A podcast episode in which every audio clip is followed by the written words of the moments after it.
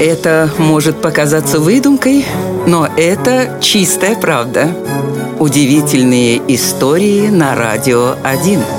Порой для начала войны используются самые нелепые предлоги. Одна такая история произошла в начале 19 века. Правитель Алжира Хусейн Паша решил заработать на французских торговцев, которые ловили в его стране жемчуг. Он увеличил пошлины и немедленно потребовал от Парижа уплаты 7 миллионов франков. Разобраться в ситуации поручили французскому консулу Дивалю. В 1827 году он добился аудиенции у Паши и вступил с ним в спор по поводу размера пошлины. Алжирский монарх, недовольный поведением консула, стал кричать, размахивать руками, а затем не выдержал и ударил посла по лицу опахалом из страусиных перьев.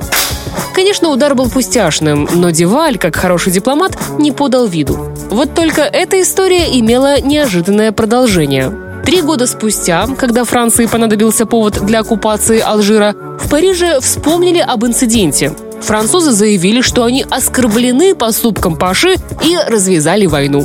В учебниках она так и называется «Война из-за удара опахалом». Вот такая вот удивительная история.